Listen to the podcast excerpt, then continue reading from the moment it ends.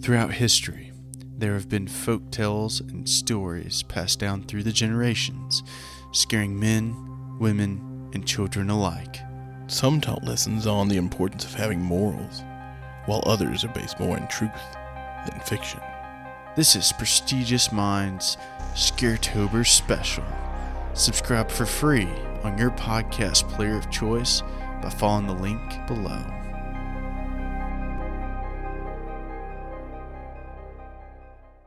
How's it going, Rob? Pretty good, Jeremiah. How's it going? I am doing pretty well. I got some new coffee, put it in the French press, and I was enjoying some of that. So Ooh. Well, what kind of coffee was it? it's a Costa Rican from Portland Coffee Roasters. Nice. Was it um mild, medium, light, whatever it is? I believe it was a mild roast, medium roast.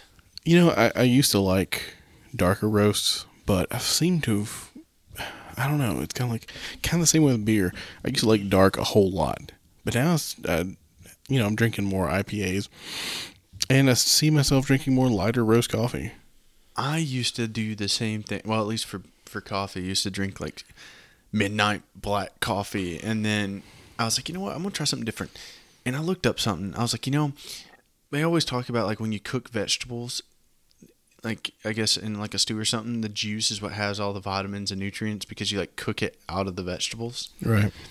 And I was like, wouldn't the same be true for coffee with caffeine? And so I looked it up, and apparently, the lighter the roast, the more caffeine it has. But you that too. you you always think that oh, this is super dark coffee, super bold, you know, flavor must be all caffeinated. You're probably getting significantly less caffeine than a very light blonde roast. And the flavor profile, me personally, I think Super Bowl coffee now is a little unpleasant. It has to be done just right, and even then, to me, that over the top bitter flavor just tastes burnt to me. Same. It's really hard to get a like. It's hard for me to differentiate the difference between the chocolatey, you know, that bold coffee taste and burnt coffee. I guess the true the saying like goes for like coffee and other you know strong drink of any flavor. It's like, oh yeah, you can get hints of berries and earthy tones and chocolate and nutty caramel flavors out of coffee. And it's like, how do you how do you get fruity notes out of coffee? I got the most perfect cup of coffee the other day out of the French press. I must have had the heat just right, the temperature and whatnot, and it literally had a berry-ish type flavor and scent to it. It was pretty cool. It was pretty cool. Uh, I'm the same way. I've never got that that. Oh, it's got hints of citrus and elderberry. I don't know some daffodils. And I've never got that. Maybe I've just been brewing coffee wrong my whole life. Probably. One more fact about coffee before we go off into this episode. So when you use hot water, it actually has a certain type of chemical reaction with the bean, like the enzymes in the bean, and that's what produces your more bitter, you know, acidic flavor. In cold brew, if you actually have a cold brew that didn't steep longer than 24 hours and it was properly ratioed, actually can end up being sweet tasting. Not like sweet sugar, but like sweet berry. You know, because most time berries aren't super sweet; they're kind of tart, but they have that sugary flavor. So Right. That's how coffee can actually be if you do the cold brew correctly, and it won't have that super bitter acidic flavor in it. Well, how about that? So, on this episode for Scaretober, we are going to be telling the tale of Little Red Riding Hood. There was a girl that was deeply adored by everyone, but not anyone loved her and adored her as much as her own grandmother. And one day, Little Red Riding Hood's mom was baking and said, Take this loaf and to your grandmother, and don't forget the cup of butter. I heard that she's not feeling very well. Maybe this will cheer her up. So at once, Little Red Riding Hood set out towards her grandmother's house. She's singing and skipping, and it's a very long, winding path. And, and as she's walking on the path, a wolf appears. The wolf asked her where she might be headed. The girl, not knowing what danger she was in, she told the wolf, I'm going to go deliver this loaf of bread and butter to my grandmother. The wolf asked how where she lived. And Little Red Riding Hood replied and said, Yes, she lives just past the woods in the first house on the edge of the village. And then the wolf proposed. Well, I will go this way, and you go that, and we will see who gets there in no time flat. The wolf, knowing a shortcut, hurried his way through the woods. Meanwhile, the girl kept taking the long, curvy path and stopping here to pick flowers, thinking that she might be they might be great for the grandmother and cheer her up, and dancing and having all kinds of folly in the fields. The wolf has made it to the grandmother's house and knocked at the door, and the grandmother asked, "Who is it?" It's it's me, Little Red Riding Hood. My mother sent me to bring you bread and butter. Then the grandmother said, Unlatch the door and come in, for I am too weak to get out of bed. At once the wolf let himself in and ate the grandmother all up. No, warning at all. And then he waited and he decided, I'm going to dress up in grandma's clothing and climb into bed and wait for Little Red Riding Hood, thinking of how delicious she might taste. Little Red Riding Hood realizing that she's taking way too long by playing in the fields, getting distracted chasing butterflies, and finally she arrives at the grandmother's house and knocks at the door. The wolf once again softened his voice. Who is it? Little Red Riding Hood replied. It is me, Little Red Riding Hood. My mother sent me to bring you bread and butter. The wolf thrilled, said, Oh, undo the latch and open the door for I'm too weak to get out of bed. Little Red Riding Hood, so excited, came in and looking at the wolf in her grandmother's nightdress exclaimed, What big arms you have! All the birds to hug you with.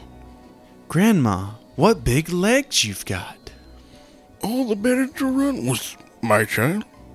Grandma, what big ears you have! All the better to hear you with, my child. Grandma, what big eyes you got! All the better to see you with, my child. Grandma, what big teeth you have! All the better to eat you with. And with this, the wolf leaped out of bed and ate the girl all up.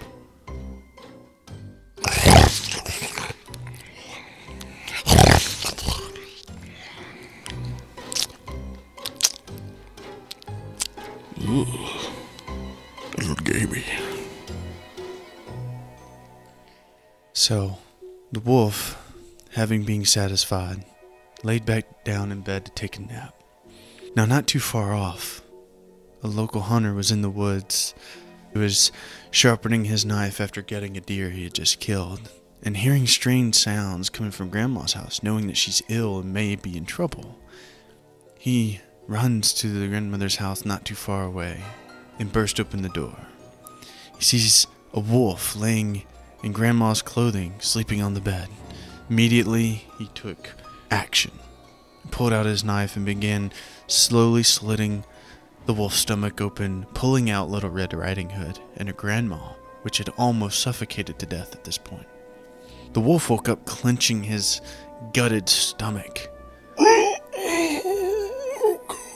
squirming in pain, then the hunter quickly reached up and slit the wolf's throat. and the wolf slumped over on the floor.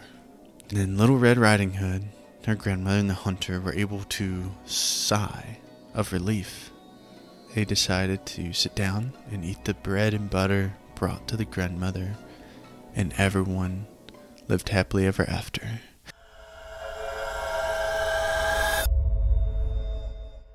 That was the story of Little Red Riding Hood. Rob, is there a moral to be learned from that fairy tale? Yeah, I, w- I would think you'd probably want to be a little more aware of your surroundings than Little Red Riding Hood was, you know. Uh, for one, it was a talking wolf. That would be red flag number one. Okay, well, there are some magical elements, I guess, in these stories. So don't be too realistic now. So, uh, if you want to, I mean, break it down like, you know, we should, I guess, you, you know, it's kind of don't, if something's, once again, too good to be true, don't expect it will be. Probably don't be lured away by, you know, people saying, oh, you know, this is going to be good for you, or I've got some candy, come closer, you know. Yeah, I guess uh, you know that was kind of a quasi summary of the story that I gave, and I guess one minor detail is the idea is like he's gonna go with her, but they're gonna race to see who gets there first, and so Right. it's kind of like the the thing, And- the little game. And probably don't tell people like telegraph your actions like that because he was like, "Where does she live?"